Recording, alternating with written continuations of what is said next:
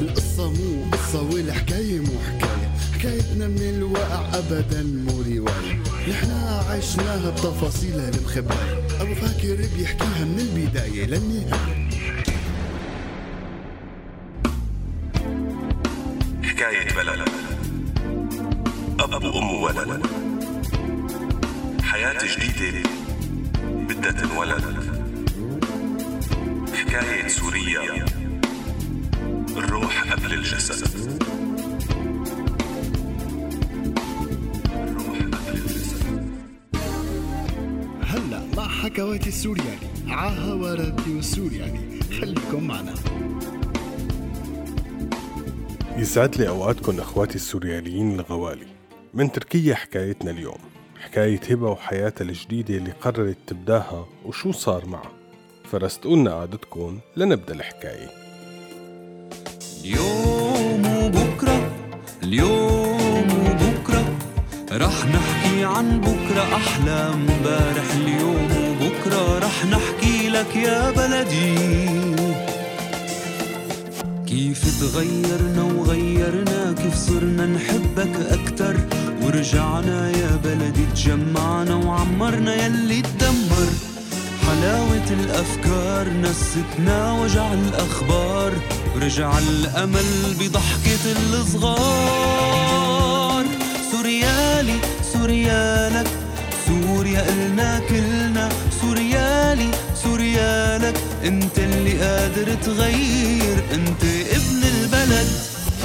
وصلت هبة على المعهد وسألت عن مكان صفها الجديد كان اليوم الأول بدورة اللغة التركية وكانت عم تحاول تخلق حماس جواتها هذا الحماس اللي اختفى من جواتها تماما من لحظة سفرها برات سوريا. وقت انكتب فيها تقرير وبلشوا المخابرات يدوروا عليها بسبب مشاركتها بالمظاهرات واضطرت بعدها تطلع تهريب لتوصل لتركيا. فاتت على الصفية اللي دلوها عليها وبإيدها كاسة النسكافيه اللي جابتها من المشين اللي بالكوريدور برا. يمكن مشان تخفف لها التوتر اللي جواتها أو مشان تحس إنه مو لحالها وفي حدا ماسك لإيدها أو يمكن كانت متوقعة حالها رح تنعس وتمل وهالنسكافيه مهمتها إنه تصحصحها. كانت هبة متوترة شوي بنفس الوقت عندها شعور بلا مبالاة. مزيج عجيب صار مرافقة بكل حياتها بعد سفرها. بس مع هيك كانت عم تصطنع النشاط. من طول عمرها ما بتحب اللغات ولا بتحب دراستها. بتحس إنه مو ممكن تحكي وتعبر عن حالها بلغة غير لغتها. بس مثل ما بيقول المثل شو جبرك على المر؟ قال الأمر منه. قعدت بالمقعد الأول مشان تقنع حالها إنها متشوقة لحتى تتعلم وإنه هالكورس حيكون ممتع ومفيد. وصارت تتلفت يمين ويسار لورا بدها تشوف يا ترى في شي حدا ظريف بهالصف خرج يترافق شي صبية شي حدا تحكي معه. بس رجعت تذكرت إنه ما عاد حبت الرفقات من لما خبرت عن رفيقتها بالمظاهرة. وإنها قطعت على حالها عهد ما عاد تأمن لرفيق بحياتها. وإذ بفوتة رجال كبير بالعمر على الصف بيطلع عمره بالثمانينات لابس بنطلون رمادي جاكيت رسمي كحلي حاطط جرافي وشعراته كتار وشايبين. وشه نحيف جذاب حاطط نظارات وحامل بإيده شنطة جلد صغيرة. هبة قالت بقلبها يا حبيبي إذا هيك الأستاذ بآخر عمره فالمكتوب مبين من عنوانه حنتسلى كتير بهالكورس. بس قبل ما تسرح بتفكيرها فاجأ بكلمة صباح الخير يا عمو. وقعد بالمقعد اللي جنبها وبعده فات الأستاذ وبلش الدرس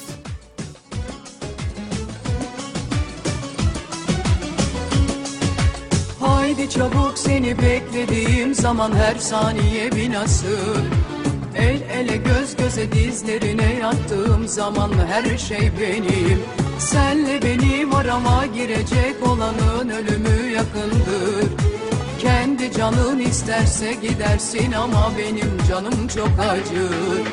Demek ki böyle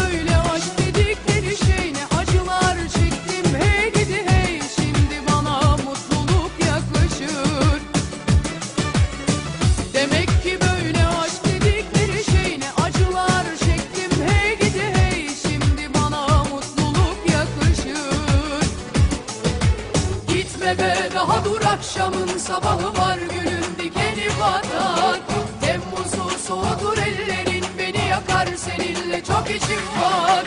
Gitme be daha dur akşamın sabahı var. Gülüm dikeni batar Temmuz'u soğudur ellerin beni yakar. Seninle çok işim var. العم زياد طلع طالب من هالطلاب ومو حيلا طالب شخص اجتماعي جدا والكل صار يحبه. بيسلم على كل الموجودين بالصف واحد واحد وبالاسم وبيعمل ضوجة حلوة كتير بالصف وبنكت وبيمزح مع الكل. بس لما ببلش الدرس بيركز بكل حواسه. طلع هالدفتر من شنطايته وكان دفتر من الدفاتر الجلد المكتوب عليهن تاريخ اليوم براس كل صفحة. صف أقلامه أزرق أحمر أخضر وحطهم جنبه وبلش يتابع مع الأستاذ. دفتره لحاله حكاية. برتابته بتنسيقه بخطه الكبير والواضح. كل قاعدة بيحولها لجدول وكل مثال له لون بيشرحه بتفاصيله الكاملة. هبة ما عادت تعرف بدها تتابع الأستاذ لما بدها تراقب هالعم زياد. لفت نظرة كتير إنه شو الله جبره بهالعمر يتعلم لغة؟ إيه أنا كني على بعضي ماني جايبة دفتر من أساسه. لوهلة وهي عم تراقبه حست إنه دفتر وأكيد بيشبه حياته. هالعم هذا مرفه كتير وحياته منظمة وأموره كلها تمام. أكيد كل أموره تمام وهذا الشي عم ينعكس على مظهره وأغراضه. العم زياد لاحظ نظرات هبة. انتظر الاستراحة ليبادر ويحكي معها بركي بيساعدها لتشبع هالفضول اللي صار مبين بعيونها بس هي كانت أسرع منه وسألته عمو أنت ليش عم تتعلم تركي؟ فجاوب حتى قدر أتواصل مع العالم وأعمل علاقات جديدة. استغربت هبة بس هو كمل فورا وقال إيه عمو علاقات جديدة. صح أنا ختيار بس من جواتي لساتني شب وحقي إني أعيش. كانت هبة عم تدقق بصوته يلي عم يرجف بسبب العمر وابتسامته اللي ما فارقته حتى وهو عم يحكي. فكرت إنه يمكن في بيناتهم شي ستين سنة بس كأنه همومه أكبر من همومه. لكن عم زياد باغته وقال لها طولي بالك لا تحكمي علي بسرعة. شكله في بتمك حكي وفي بعيونك أسئلة كتير. بعد الدرس إذا بتحبي بنقعد بنشرب كاسة شاي أو لبن عيران بشي محل وبنحكي.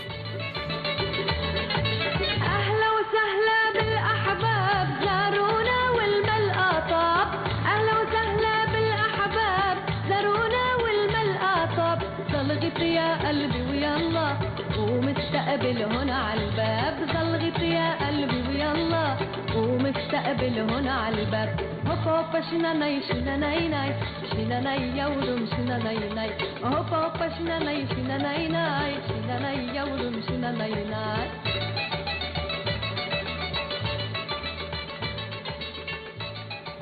ما صدقت هبة إمتى صارت الساعة 12 ونص وخلص الدرس؟ منه لأنه كانت حابة تقعد مع زميلها الجديد ومنه لأنه طقت روحها من القواعد والكلمات الجديدة. وقالت لازم أعرف سر هالتفاؤل والحماس اللي عم يخلي هالرجال يضل هلأ متحمس للحياة وعيونه كلها حيوية. قعدت معه وقالت له احكي لي عن حالك عمو شو سر هالنشاط؟ بتوقع إنك كنت عايش بظروف كتير مثالية لحتى ضليت لهلأ مالك كل هالطاقة الإيجابية هي. ضحك من قلبه وقت قالت له كلمة ظروف مثالية. فتح شنطايته وطالع من ثلاث مصنفات وقال لها قبل ما بلش بالحكي هي روايات صغيرة كاتبهم عمك زياد بلية هدية مني. وبلش يحكي لها عن حياته يحكي ويستفيد. كان عم يستخدم كتير العربية الفصحى بكلامه وخاصة لما يذكر الأحداث كان يذكرهم بتاريخ السنة والشهر واليوم. وهبة عم تتابعه بتمعن عم تراقب تجاعيد وشه يلي بحس الواحد مرسومة بريشة صنعتها الأحداث يلي مر فيها. عم تراقب إحساسه الظاهر من برقة عيونه. دمعته اللي عم بتدور بعينه من ورا النظارات السميكة الشفافة. الشفافة مثل قلبه الأبيض الشفاف. حكى لها كيف إنه هو أصغر إخواته. انولد بمدينة حما وسافر مع أهله للأردن وقت كان عمره خمس سنين. درس الابتدائي للصف الخامس بعد اضطر إنه يترك المدرسة بدون ما ياخد أي شهادة وراح اشتغل مع أخواته بتنجيد الصوف والفرشات بس حبه الكبير للقراءة والكتابة خلاه يتعرف على صاحب دار نشر ووافق إنه يشغله عنده ودربه على الضرب على الآلة الكاتبة. هالشي خلى ثقافته تتوسع لأنه صار عم يقرأ كل الكتب اللي عم تجي على الدار لحتى تنطبع. كل كتاب يوقع تحت إيده يقراه بالعربي أو بالإنجليزي. إيه تعلم إنجليزي وهو عم يشتغل بدار النشر. وبسبب ذاكرته القوية ودقة ملاحظته صار له موقع مميز والكل صار يوجه له الأسئلة وهو يجاوب بدون تردد. حكى كيف إنه عاش حياة عصامية كتير. وبس صار بالعشرينات كان مصمد له مبلغ بسيط قدر يتجوز فيهم. وحكى لها كيف مرته كانت أكبر نعمة بحياته. لأنها كانت تدعمه وتشجعه وتتحمل الحياة الصعبة والضيقة اللي عايشين فيها. تحاول تدبر كل شي بإيدها وتخيط للعالم لتساعد بمصروف البيت. كانت مآمنة بموهبته وعم تستنى يجي اليوم اللي تشوفه واقف عم يلقي شي ندوة أدبية بمكان بيستحقه. وبالفعل اتحقق حلمها بعد ما رجعوا على بلدهم وسكنوا بسوريا. العم زياد اندعى لأحد الملتقيات الأدبية وانفسح له مجال يقرأ شوي من كتاباته وانفتح نقاش مع الجمهور. كان واضح من حديثه أنه شخص قارئ مثقف عرفان شو عم يحكي. بعدها صار دائما يندعى على المجالس والحفلات الأدبية. حكى لها عن بناته ثلاثة اللي هن عنده بالدنيا كلها وحكى لها عن أقسى يوم بحياته يوم وفاة شريكة عمره بقذيفة هاون من سنة. كيف بعدها؟ طلع وسافر لعند بنته المتجوزة بتركيا بس ما نسي ياخد معه قميص النوم الأزرق تبع مرته اللي كانت دائما تلبسه. هبة ما عاد تقدر تمسك دموعها وهي عم تسمع. فقال لها طولي بالك يا عمو الحياة بدها قوة وصبر كتير. بدون هالابتسامة ما بتمشي. لساتك صبية قدامك طريق طويل. حيكون في أيام حلوة وأيام صعبة. خلي فيهم الأمل والتفاؤل هن رأس مالك. انخذلنا كتير يا عمو وتعبنا كتير بس ما يئسنا. وقد ما طال الليل بالآخر رح يطلع الضوء. وقد ما تفشى الظلم بالآخر رح يظهر الحق. والكل رح ياخد جزاه حتى لو هدنا فراق الغالين على قلوبنا. اتأكدي يا عمو انه رح يجي اليوم يلي رح نرجع نلتقى فيهم بمكان أحسن من هالمكان. وبظروف أحسن من هالظروف. موطني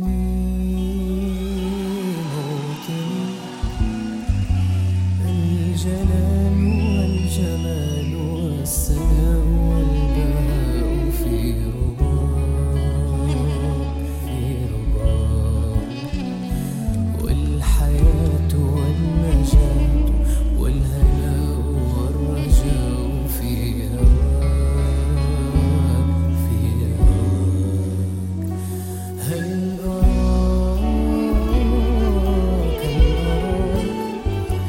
وقام العم زياد وودع على هبة وترك مع أفكارها اللي أخذتها لمحلات كتيرة ترك عم تتأمل هالقوة اللي بيحملها الإنسان بروحه الروح اللي قد ما قسيت عليها الدنيا بقيت قوية وبتحب الحياة.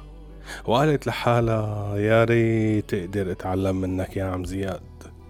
وقامت لتروح على بيتها تفتح لابتوبها تكتب بمذكراتها عن هالإنسان بركي بتقدر تتعلم منه. استودعناكم.